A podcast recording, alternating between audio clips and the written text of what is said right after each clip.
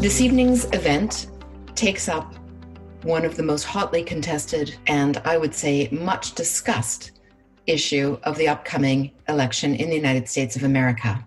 The election of Donald Trump four years ago to what many of us consider to be the most powerful presidency in the world sent shockwaves through the global community. While many rejoiced in the way he challenged the global order from NATO to China, Others feared that he lacked the temperament and judgment to lead the US on the world stage. Since his election, US President Trump has been embroiled in constant controversy, from tax cuts to environmental legislation to immigration measures that are being challenged in the courts.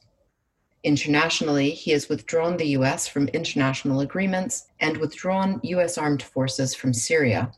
Most recently, he has clashed with public health experts while the COVID 19 pandemic ravages the country, and has met the Black Lives Matter protests with a combative law and order message. The upcoming presidential election pits Trump against former Vice President Joe Biden, presenting voters with starkly contrasting values, policies, and visions for the United States. The decision of American voters on November the 3rd will reverberate in Australia and around the world. Today's experts will lay out the issues and possibilities and what the great powers of the past might tell us about the future. Welcome to the podcast edition of the University of Queensland's Global Leadership Series event, originally held on Thursday, the 10th of September 2020. The voice you just heard was that of the Executive Dean of UQ's Faculty of Humanities and Social Sciences, Professor Heather Zwicker, as she introduced the topic of this podcast the upcoming US election. Throughout this podcast, you will hear from Associate Professor Sarah Percy, Professor Alastair Blanshard, Professor Katharine Gelber, and Bruce Hawker before we cross to a Q&A format. The first panellist is Associate Professor of International Relations at UQ's School of Politics and International Studies, Sarah Percy. Sarah's research focuses on unconventional combatants, and she has recently hosted an ABC Radio National series on the Cold War. Just a note that Sarah refers to a few presentation slides throughout her speech, as this content was originally recorded as a webinar. If you would like to view these slides, they will be linked in the show notes. Here's Associate Professor Sarah Percy. Okay, so thank you everybody, and thank you very much for joining us tonight. I'm going to be speaking to you about the US political system and its influence on this election, but I only have seven minutes. So I'm going to try and cover the many ways in which American politics does have an influence, but I'm going to really focus in on two of them. And I feel like I should come with a warning because in 2016, the School of Politics had an event about the election in which we confidently discussed on the 25th of October how Clinton was going to win the election. And these were the polling numbers on that date, as you can see. And of course, she wins the popular vote, but loses the election. So she actually wins by 3 million votes. To give you a sense of the state of play today, it's actually yesterday, that was the best polling data I could get. We have we see Biden with a more commanding lead, but there are a couple of interesting things about those numbers. One of which is that he's not that much lower than he was in the previous in the previous election. So to cover myself off and say that I wasn't entirely hopeless at predicting the election, I think a major reason why Hillary Clinton lost the election in 2016 has to do with some of these quirks of the American political system, which I'm about to tell you about. So I'm going to focus on two. I'm going to spend most of my time talking about the Electoral College and how it influences the American political system. And if I get time, I'll also discuss a little bit about what it looks like when you run a major and large democracy without any type of independent electoral commission that sets the basic rules of engagement for your elections. So, what is the Electoral College? Well, it was set up in the Constitution. There are 538 electors. You need 270 to win. And what happens is all of the electors cast their votes for the person who won the election in that state. And this causes a whole series of quirks, and there are a few to note. One is that how we determine the number of electors in each state is the number of senators, so every state has two, plus the number of people they elect to Congress. Now, that latter number, that's based on good old fashioned representation by population, but of course, whether or not you're Nebraska, Alaska, or California, you all have the same number of senators, which means that this isn't strictly a representation by population system. 48 of the states have what's called a winner take all electoral college electoral system, and that means that if you win the election in California by one vote, you get all 55 of California's electoral college votes go into your pocket, and that helps you win the election. One of the other quirks it means is that generally speaking, roughly r- rural areas with lower populations are disproportionately represented in this system because it relies on the number of senators as well on as the number of people elected to Congress. So to give you an idea of how this worked in the 2016 election, we're going to take a quick look at Michigan. So Michigan's really interesting. As you can see, the vote here is extremely close. So actually, Clinton only loses Michigan by 10,704 votes. But all 17 of the electoral college votes available in Michigan, they go straight to President Trump. And Michigan is one of the reasons why Trump wins that election. So we get some very strange things. To win an election, you not only have to win the popular vote, but crucially, you have to win it in the right states. And if you win it in the wrong states, it doesn't matter how big your popular margin is. What matters is the fact you've won it in the wrong states.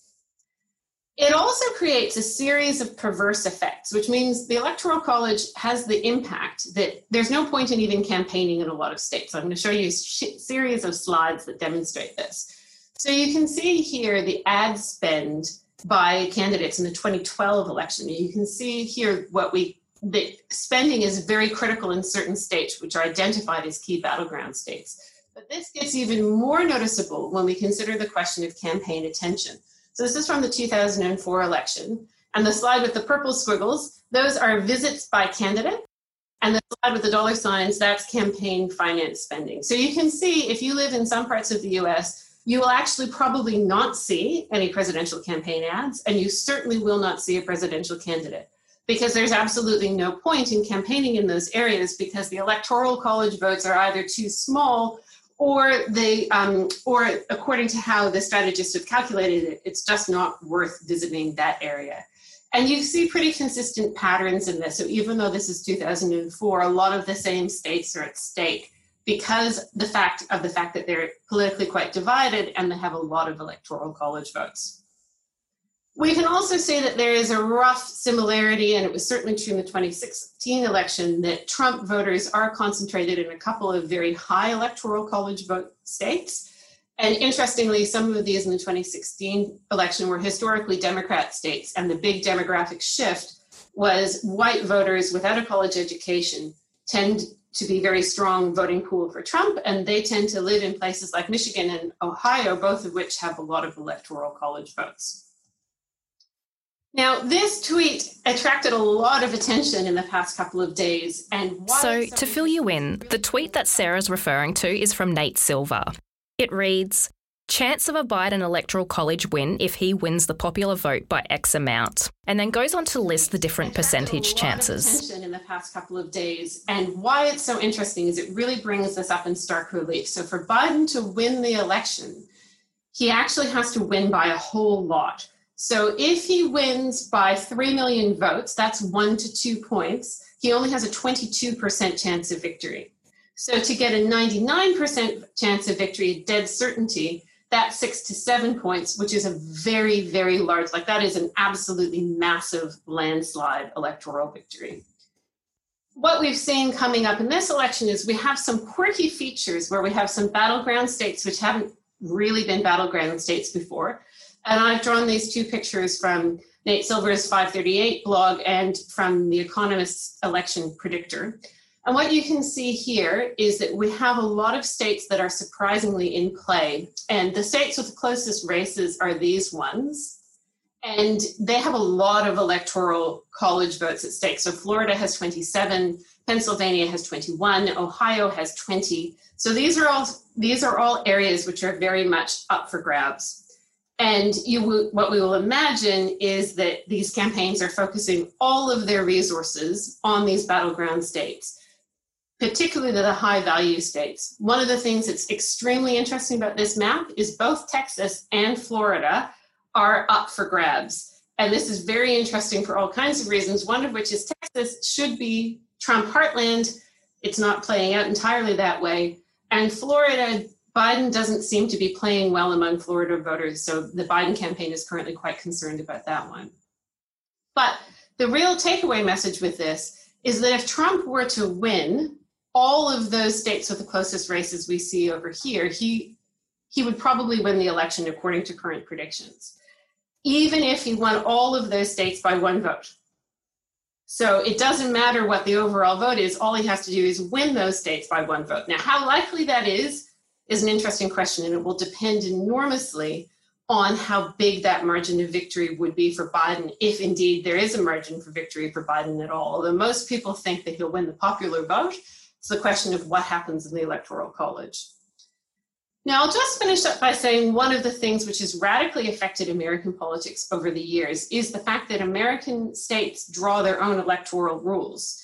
And this has led to some absolutely strange practices, one of which is quite extreme gerrymandering. So, what we have here is two pictures of electoral districts. This is Baton Rouge on this side, and this is Baltimore on this side. So, this is actually one electorate, this blue squiggle thing that looks like a snake and it was drawn this in this case that was drawn by successive democratic leaders to ensure a high democrat vote turnout and this one is the opposite so you see this on both sides of politics there's a big move to create electoral districts which will continue to support a certain type of candidate but it also makes people makes it really hard for people to vote because if you live in one end of this snake you might find it quite hard to get to a polling place for example We've also seen other actions of active voter suppression, which have occurred in the US. Oh, I just want to contrast that shows you Brisbane's electoral districts, which, you know, are a little squiggly around the margins, but don't really bear any resemblance to those ones we've just seen.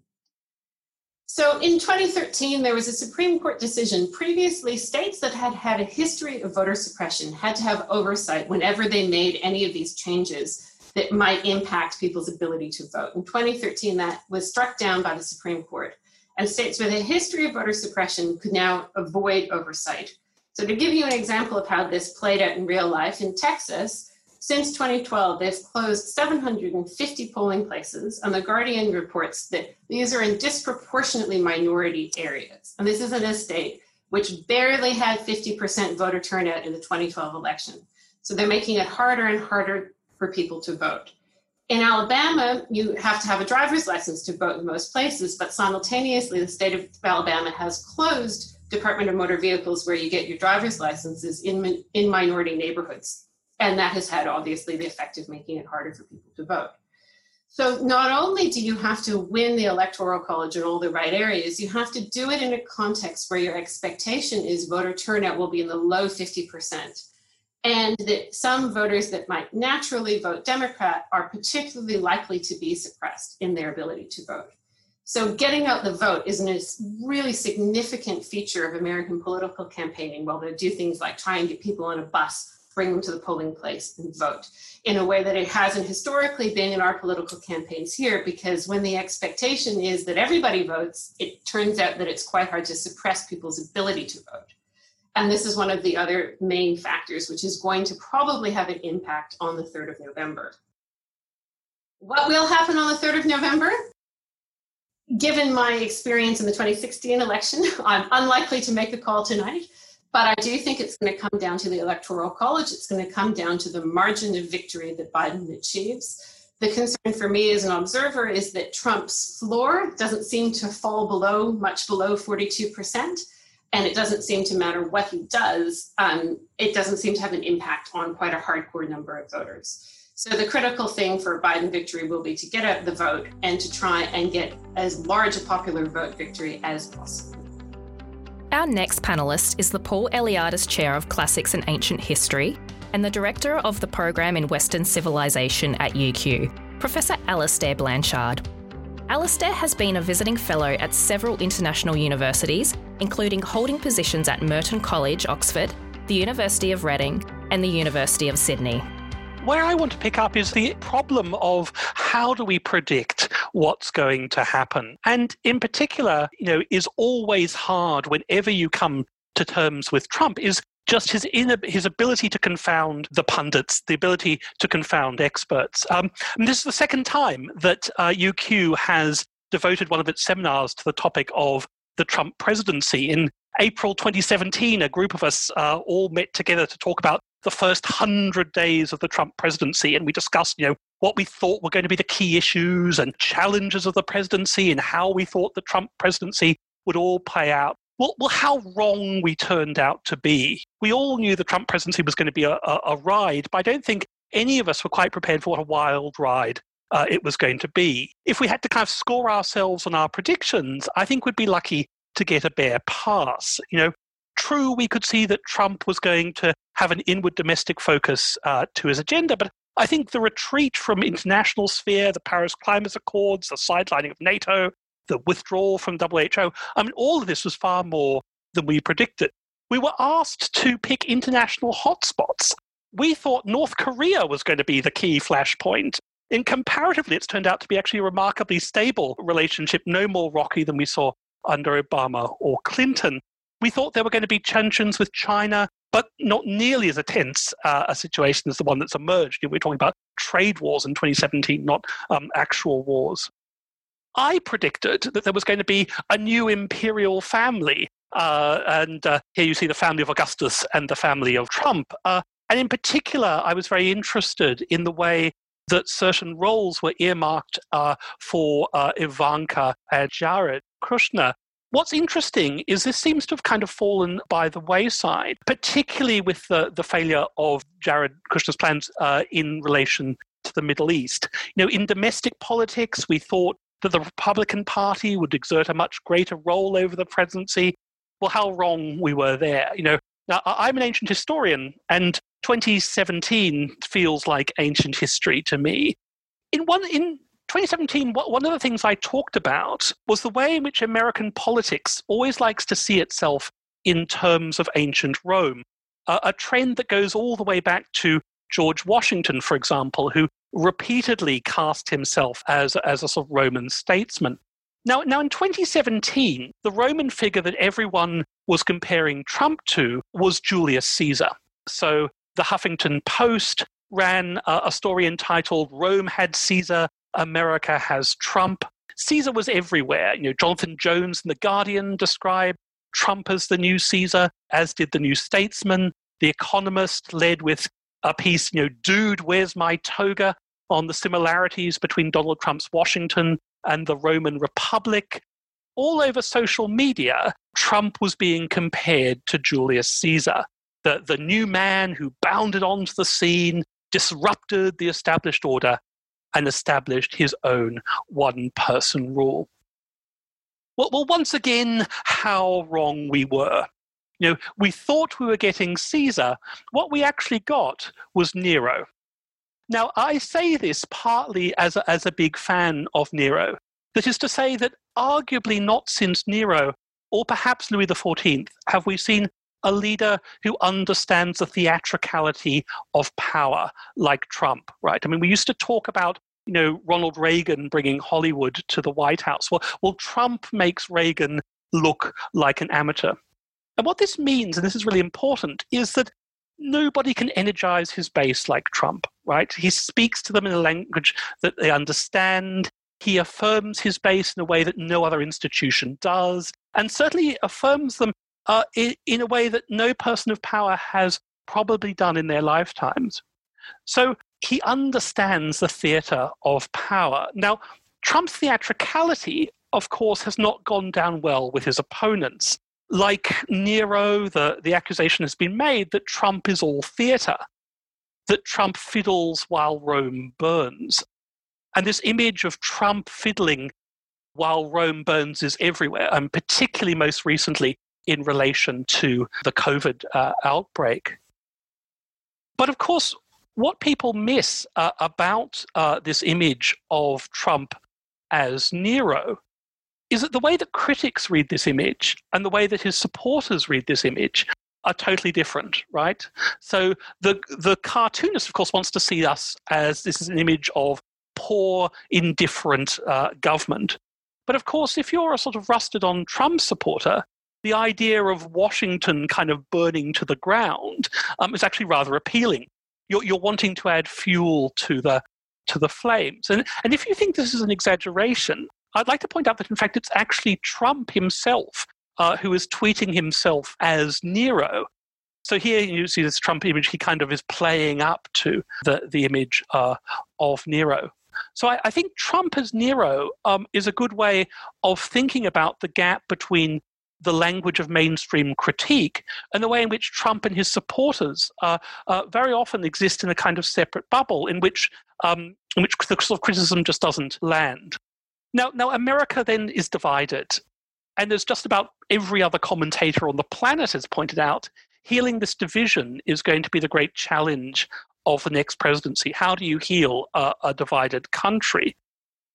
And again, I think it's worthwhile thinking about the differences between 2016 and now. Now, in 2016, the general diagnosis was that the Trump victory was largely a victory about disparities of wealth, about those who'd been left behind in the sort of post industrial revolution, especially in the sort of large Midwestern manufacturing states.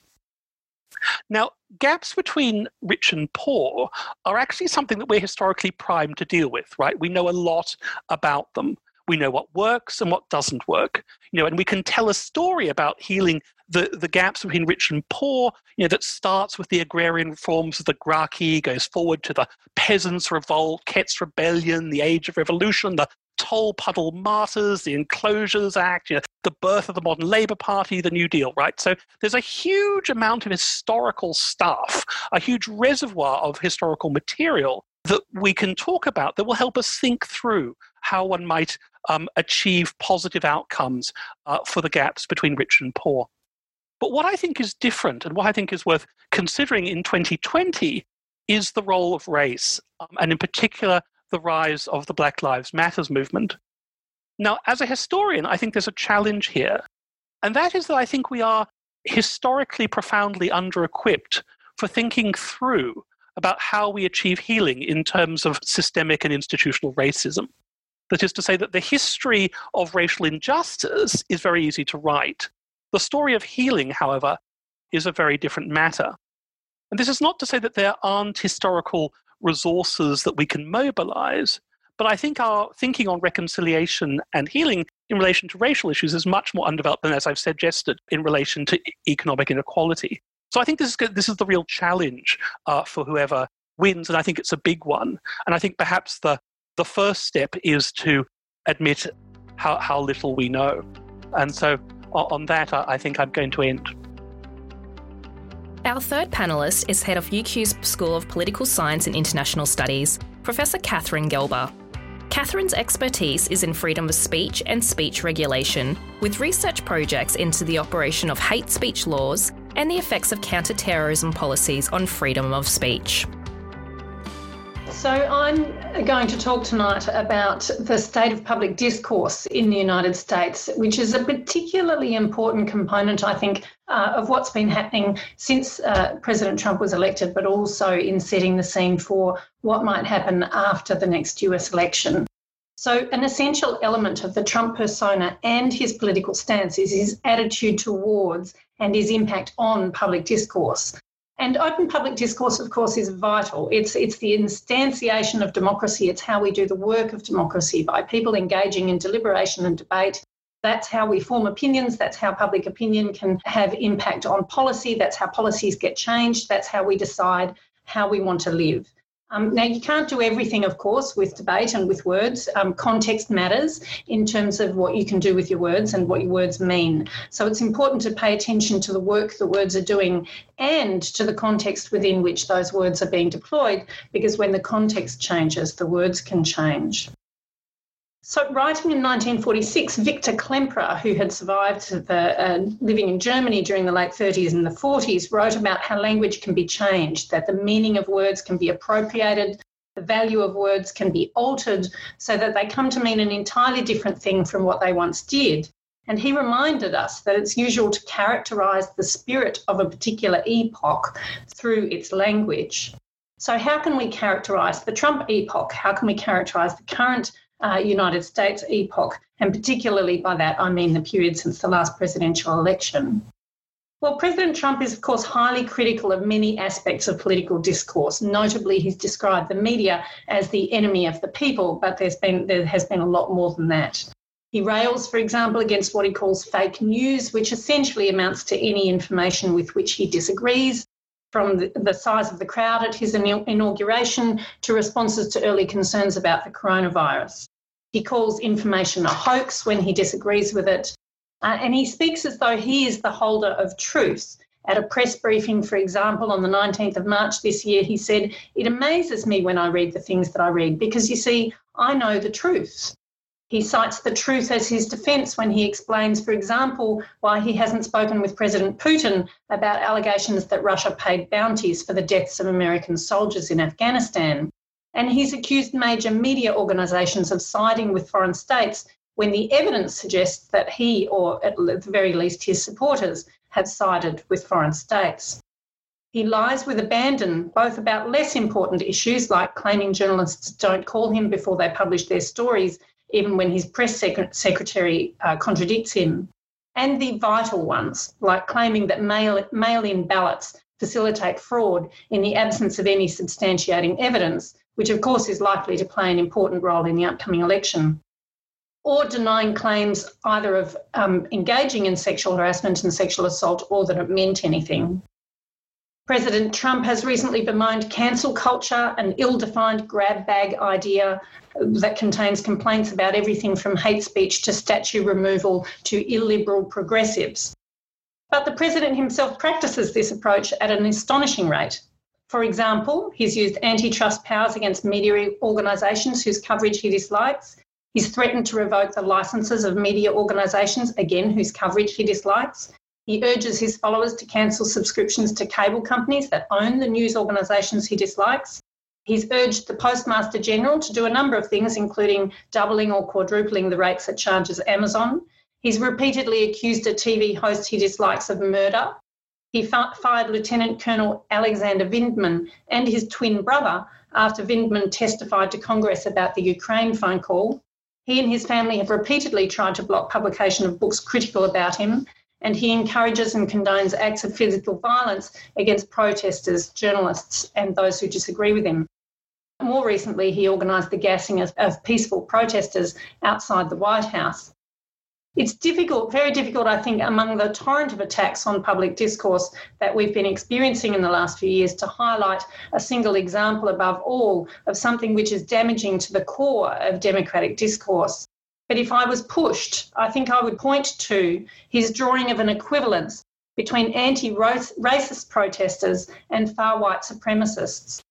He did that in Charlottesville, Virginia, in relation to the events in Charlottesville, Virginia in August 2017. And he's done so often since that time. In 2017, he said, You had some very bad people in that group, but you also had people that were very fine on both sides. If you look, there were people protesting very quietly the taking down of the statue of Robert E. Lee. I'm sure in that group there were some bad ones. And again, as he left the White House to visit El Paso, Texas, following a racist and white supremacist shooting that left 22 people dead and 23 people injured, he re- reiterated that there are bad people on all sides. Now, why is this dangerous for public discourse? I think this is extremely dangerous because it erodes important distinctions that are essential to our capability to engage in debate, to discuss policy, and to decide the way forward. Distinctions between right and wrong, between good and bad, between what benefits citizens and in a democracy and what's harmful to citizens are just eroded by this kind of complete reappraisal or re, restructuring and reconstruction of what we mean when we use certain words like truth or hoax or fake. This potentially leaves political discourse in a vacuum where every view becomes of equal value and equal merit, regardless of whether it's evidence based, regardless of whether it's based on research, regardless of who says it and what its meaning and force are. This removes, for example, the ability to feel abhorrence towards injustice because injustice just becomes uh, an abhorrence towards injustice, just becomes another point of view that's equally as valid or invalid as anybody else's. It confuses our ability to identify and combat discrimination, exclusion, and marginalisation. It's toxic to inclusivity and it renders us incapable of making well informed, well considered choices. And as individuals, it's vital that we participate in public deliberation and public discourse so that we can become aware of and make decisions about what we consider to be the right way to live a good life for both for ourselves and others. And collectively, we do that through public discourse. That's what I meant when I said at the beginning that this is the instantiation of democracy. Without this, democracy doesn't work, it doesn't actually happen. And now more than ever, you might say, we need to be able to make well informed and well considered good choices.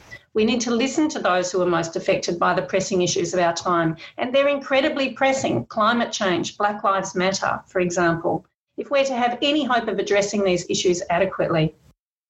Russell Muirhead and Nancy Rosenblum have a new book which speaks to this decline in public discourse, and they take aim at what they call new conspiracism. Like classic conspiracies, the new conspiracy theory aims to provide a very simple narrative to make sense of complex events. And I can understand why a lot of people want to make sense of very complex events. But classic conspiracy theories rely on engaging in, in, a meticulous collection of facts and then stringing them together to create a persuasive, even if it's wrong and untruthful, nevertheless a persuasive narrative. New conspiracism, they argue, does nothing of the sort. Facts don't matter. There's no need to trace a persuasive narrative based on selective use of evidence. Allegations and insinuations are enough. You spread them through repetition and you spread them through social media. And what this does is delegitimize knowledge and delegitimize, de- delegitimise expertise. What this does is undermine democracy. What's going to happen uh, to turn this around? This is a really big deal, I think, for the Democrats. If the Democrats are elected, if Biden is elected, he's going to have to try and combat this decline in public discourse. That's going to be hard. Obviously, he won't be doing it on his own. His party's going to have to be involved. The entire commentariat is going to have to be involved. It remains to be seen how effective that will be and also how long it will take. We've held on to a belief for a long time now that the United States democratic institutions are robust enough to withstand the actions of an incompetent or corrupt president. But what we don't yet know is how corrosive of democratic habits and informal institutions and norms and conventions of democratic behaviour this onslaught of attacks on the shape of dis- public discourse has been. I suppose the result in November and its aftermath will tell us. Thank you. Our fourth and final panellist is the founder and chairman of Campaigns and Communications Group, political strategist and commentator, Bruce Hawker. Bruce has over 35 years' experience working at the state and federal level in Australia, including advising Bob Carr, Prime Minister Kevin Rudd, and Prime Minister Julia Gillard.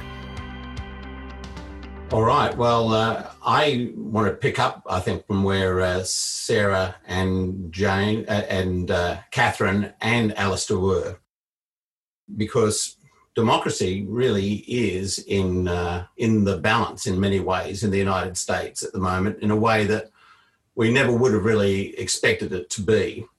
Um, but before I talk about that, I want to just discuss uh, a few things about how this campaign is likely to uh, to proceed. And to do that, I want to first of all just discuss the the likely states that are going to be in play in this election campaign. And uh, of course, we have about seven or eight, which everybody should really be focusing their attention on. And that includes Pennsylvania, which is a traditional rust bucket state, Wisconsin, which uh, is traditionally a Democratic state but went to uh, Trump in the last election, and where potentially law and order is going to be a significant issue coming up. Florida, we saw that interesting uh, slide from Sarah on that issue about how much attention is being placed there. And of course, in that state, coronavirus uh, is playing out in a big way because of the number of older people who uh, who retire in Florida and and who have traditionally uh, often been Democratic voters. It's a uh, it's it's very much a swing state. Arizona is in play because of issues around Hispanics and the wall dreamers and um, and a perception amongst those people in that state that Trump has used that uh, in an exploitative sort of a way. But it was a state which in 2016 went to the uh, Republicans, so it's going to be another one that we're going to have to look at. North Carolina is very interesting because in many ways it's the state where you can look at the impact of Trump on the suburbs and places like Charlottesville, uh, where you're going to see uh, significant numbers of college educated white women voting.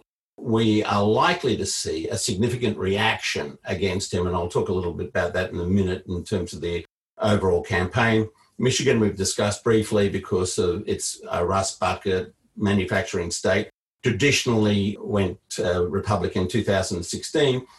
And I'd throw in there Minnesota because even though it's always been a, uh, a Democratic state in the time that I can remember, it is tightening. And uh, this issue of law and order, the response to Black Lives Matter, and, uh, and, and, and, other areas of dispute, including uh, the trade war with China, make it a very complex and uh, an interesting state to be looking at. I visited the United States in 2018 to do the first stage of a documentary on uh, the Trump phenomenon. And that was an incredible eye opener for me because I was able to see for the first time up close by doing about 130 interviews with people in the street what the average person in the United States was taking from the Trump administration. And, uh, and the overwhelming impression I took away from it was that this is a divided nation that's deeply uncomfortable with that division. And I was staggered by how many people, including a, uh, a, a, a, potential nominee for the Democratic Party, who I interviewed in, uh, in Iowa, uh, who said that the United States was in or entering into a kind of civil war. And uh, that was a, um, you know, staggering for me to, to think about it in those sorts of terms. But a, a number of people talked in those sorts of terms. On the other hand, you would have people who would say, uh, what we saw was an amazing ability of people to compartmentalize Trump and say, look, I hate his misogyny. I hate the way he tweets. I hate his attitude towards minorities. But, and there was always the but, which was the get out clause for him. And generally it was, uh, well, we've got full employment. Uh, look what he's doing with, um, you know, the stock market. And uh, we, we, we elected a, a, a businessman, not a politician. Or, you know, this is what it looks like when you take on vested interests in Washington. It can be ugly. So there was always that sort of response. Now, of course, since then, the political map or, has changed in the sense that we now have 200,000 dead Americans as a result of coronavirus. And of course, unemployment has gone through the roof and you know, people are in a hard in, in a hard way. But we are still doing interviews in the United States at the moment, uh, albeit remotely using local crews, and for those people who love Donald Trump, and I think it was Sarah who said it's about 40% who are just locked into him come hell or high water, they will refer to the fact that you know, he brought their country uh, high employment. They don't talk about the fact that that that he's um, now presiding over record levels of unemployment. And they will also make uh, many excuses for him, any number of excuses for him over coronavirus. You know, it's not his responsibility. It should be something that's dealt with by states or by local administrations, or it's really not such a bad thing, uh, you know, and so forth. So the political situation as we go into the last two months of this campaign is very fluid. Uh, and, and we just have to bear in mind that 40% of that electorate are voting for uh, Trump come whatever happens. So the big issues I think that are going to come down the line are law and order. We're seeing that now. You know, as somebody that grew up in Queensland in the 60s and 70s, I've got a very strong idea of how successful law and order campaigns can be. And I think that's going to play out in a big way. Violence, riots, they, they tend to be issues that uh, don't work well for progressives. But in this case, uh, when polling has been done, it showed that Biden is a much more of a calming influence than Trump in this area. The other thing I'd like to just mention briefly is, and we maybe can talk about this a little bit further, is the fact that Trump is really making it clear that he will challenge the outcome of this election if he doesn't get the result that he wants. And he's probably going to do that through a, variety of means. He'll do it through uh, the engagement of uh, arguments about the postal voting being rorted and the length of time it's going to take for these postal votes to be counted. If we get a situation where on election night we don't have the, the 270 votes in Biden's pocket for the Electoral College, and we start seeing these uh, people coming, uh, and we start seeing a the whole situation starting to unravel as we don't get a result. In states like Michigan, Pennsylvania, and Wisconsin, you have this real problem that that they have a state governor and the legislature on different sides of the aisle. And when it comes to the Congress making a decision about who actually won the vote, you might have a situation where the governor says Biden won it, and the legislature says, oh, those electoral college votes for my state actually should have gone to Trump. That's when you've got real trouble, and that's when things could really get very interesting and very worrying. So now that we've heard from all of our panelists, Professor Heather Zwicker has some questions for them. Thank you. Thank you all very, very much. I know you've given us an awful lot to think about. It's been said that Trump might ultimately be more interested in fame than he is in power. And in some respects, even, even this panel demonstrates the success that he has in, in leveraging his own notoriety. So let's let's pause on Trump for a sec and talk about Biden has Biden had any lucky breaks? Or, Alastair, I wonder who's the Nero to Biden?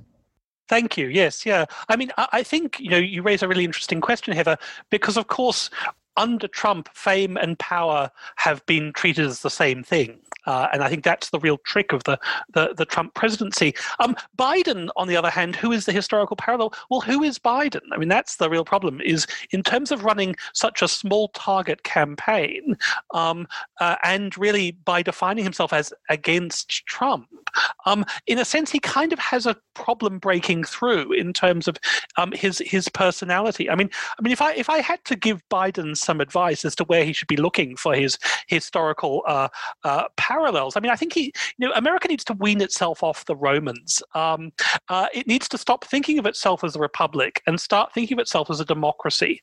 Uh, and it should start by thinking, I think, about going back to the Greeks and that moment of kind of radical inclusion that was the the kind of founding spark of democracy. The idea that you know, no matter you know your your wealth or your birth or even your education, that you still had a, capacity to govern, and that ca- capacity to govern was intrinsic in you. So I, I would be suggesting that he needs to be looking to the kind of the the radical foundational moments of democracy. Um, uh, would be where, where I'd be sending him. Mm-hmm. Bruce, I wonder if you want to get in on this. Did you did you learn about I mean, you wouldn't have learned about perceptions of Biden as a uh, as a candidate at the time that you began that work. But amongst the uh, the, the Democratic voters, they are they seem to be locking in behind him. But there is a really strong view amongst Democrats, and I think waverers and people who have just taken a disliking to Trump. It's anyone but Trump. So uh, he has that going for him. The big challenge for Joe Biden, of course, is going to be that people don't see him as being doddery or too old for the job. And that's exactly how Trump is trying to present him now. That hasn't probably had too much impact on people's thinking, but it could. And, uh, and the crunch point, I think, for him will be the debates.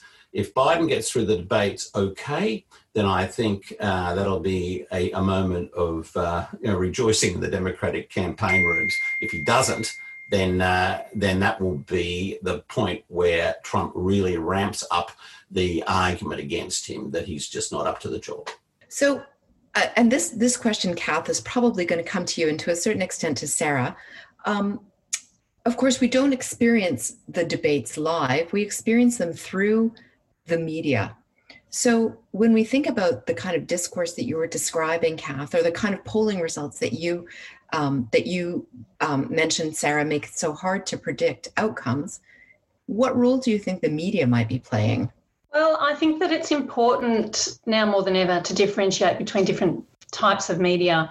So the traditional media is trying to do its traditional uh, job of holding the government to account, um, trying to use evidence, trying to use journalistic integrity and standards. Uh, but on social media, social media is a very, very complex beast. But one of the things that's going on in social media, for example, is the uh, spread of rapid spread of misinformation, sometimes bot-driven spread of misinformation um, that uh, that really distorts people's understanding of what the truth is and what the issues are in policy and so on. And another thing that's happening on social media that I think is uh, almost to the detriment of the crit- critics of Trump is that because there's this visceral dislike uh, for the way he has uh, operated as president and his family and so on, it, there's absolutely nothing that he or his family can do that doesn't get sort of personally attacked. And a good example of that is the uh, rejigging of the Rose Garden by Melania Trump recently, which was really critiqued on social media. And I saw some other um, contributions to that debate which said, hang on, Melania didn't do this on her own. There was a 264 page report. There were all kinds of horticulturists who were consulted. There were historical historians who were consulted. This was actually a very carefully thought through project. Uh, and yet on social media, the critics of Trump said anything that anybody in the Trump family does needs to be criticised. And I think actually that's to the detriment of the critics of Trump to overreact like that. I think we need to focus, or people who want to uh, critique what Trump does need to focus on the real issues and the policy issues and the, the issues that are to do with governing and, and to leave that other stuff alone. And that, again, may, because so much is done through social media, I think that's distorting people's understanding of what's important and what's important to retain as part of public discourse. I think that there's no doubt that in the future we're going to look back at this period as the dawn of a new age of the way we conduct politics. And it'll be interesting to see whether or not we can get ourselves out of it. But I think that the polarizing nature of social media in particular is absolutely crucial. It's reflected in the old media too. So if you're in the US and you turn on Fox News, when you turn on CNN, you could be living in two different countries. They often are reporting two completely different things about the same event. So there is the problem reflected all through the media. But I think that one of the things that's hard to grasp without having spent time in the US is how polarized people are. And I think it is a collision between a, a polity that has always been quite polarized. It's a two party system. It has had a whole lot of cleavages, which run in a bifurcated way. So it has North versus South, it has Black versus White, it has Democrat versus Republican, it has rich versus poor. There are a lot of divisions socially anyway but you overlay that on a system which doesn't really even come close to reflecting the popular vote that's easily manipulated that is preventing people from engaging in democracy. And i think you, you end up with an extremely dangerous situation. I'm, i think that the polarizing effect we feel it in other democracies as well. There's no doubt about that. And the level of discourse on twitter just shows people like to shout at each other. But we don't have the same sorts of frankly problematic electoral design that the, that the moment they're buying us time in other democracies but we need to think carefully about how we're going to manage an increasingly divisive way of interacting with each other. So another question that's come up in the in the q&a is whether to what extent religion is a factor in this election. It does feel like an absence in the comments that the four of you made.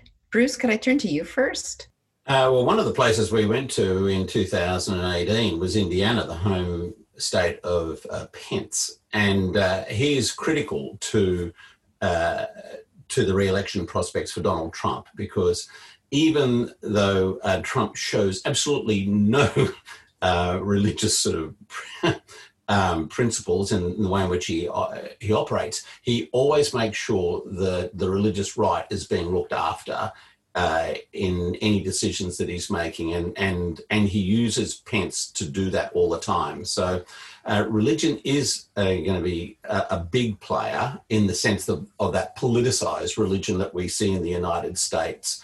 Uh, and it's going to play out in the Midwest as it has in the past as a um, as a vote for Trump, regardless of all his personal predilections and statements. And when I was talking before about the but, uh, you know, some of the classic butts that uh, people were giving me were in Indiana, you know, uh, and they had no hesitation because they saw him uh, with Pence as bringing religion back into politics, and that's what they liked.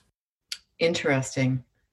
Somebody else want to piece this? Maybe Sarah? Um, I think this is a really interesting question because despite Trump's own non-relationship with religion. He's of course very happy to play the religion card when it suits him, but more importantly, he's forged very strong relationships with evangelical groups, even though his own actions don't suggest someone who's necessarily a believer. And I think that's critical. In the 2016 election, one of the things we know about Trump is he pulled surprisingly well among women. And the reason for this success was because it appears as though Trump was going to have at least one, if not two, Supreme Court appointments, and the evangelical movement knew that he would point, appoint anti abortion judges. And a lot of people um, in the post election washout in the last election, a lot of people said, I don't care what he says about women. I don't care how he's acted, even though I'm a woman. Those those seats on the Supreme Court are absolutely crucial for me. And that that unlikely alliance between evangelicals and Trump is driven largely by the politicized nature of the Supreme Court. So, Alastair, you were pretty optimistic when you called on us to think back to the Greeks. But is this just a crisis within America, or is this an actual crisis within democracy? Yeah, look, I, I, think it's a larger crisis within democracy, and I think, um, you know, Sarah was talking before about polarized uh, old media, and we've had polarized old media before. Um, you know, you know, in the UK, you know, the Guardian would run one line, the Telegraph would run another. So it's not like we haven't seen polarized before, polarization in, in political discourse before, but something's new, and I think it is um, the rise of social media, um, the increasing social isolation um, that people have, um, and the way in which you know we're kind of now looking for new kinds of communities, um, and that those communities can be um, you know quite disparate and also quite radical. So they are so the rise of conspiracy theories, for example, far more than we've seen uh, seen elsewhere, is again a, a, phenomenon that is comparatively recently, and, and democracy isn't used to um, dealing with people who um, genuinely are paranoid uh, about the operation of government, um, and and they're also unreachable by, by reason. Um, and and and we're still running the challenge of how do you reach people um, when the normal language of reason um, uh, mean is is no longer applicable. What is the common language that we can uh, we can establish? And I think until we establish that, um, democracy is really uh, under threat. It's almost as though you're suggesting emojis can't fill that gap. Who knew? Who knew? Kath, I wonder as a head of POLSIS whether you'd want to get in on this too. Yes, I, I in my darker moments, I, ha- I confess that in the last few years I've wondered if democracy is up to the task. Um, I mean, famously, of course, Winston Churchill said democracy is the worst form of government except for all the others. And we don't have an alternative at this point that can outdo it. But we really are seeing its weaknesses. And in particular, it's not just the human weakness that Alastair was talking about, but it's the susceptibility that our democracies have democracies have sleepwalked into to manipulation, even algorithmically driven manipulation, bot driven manipulation.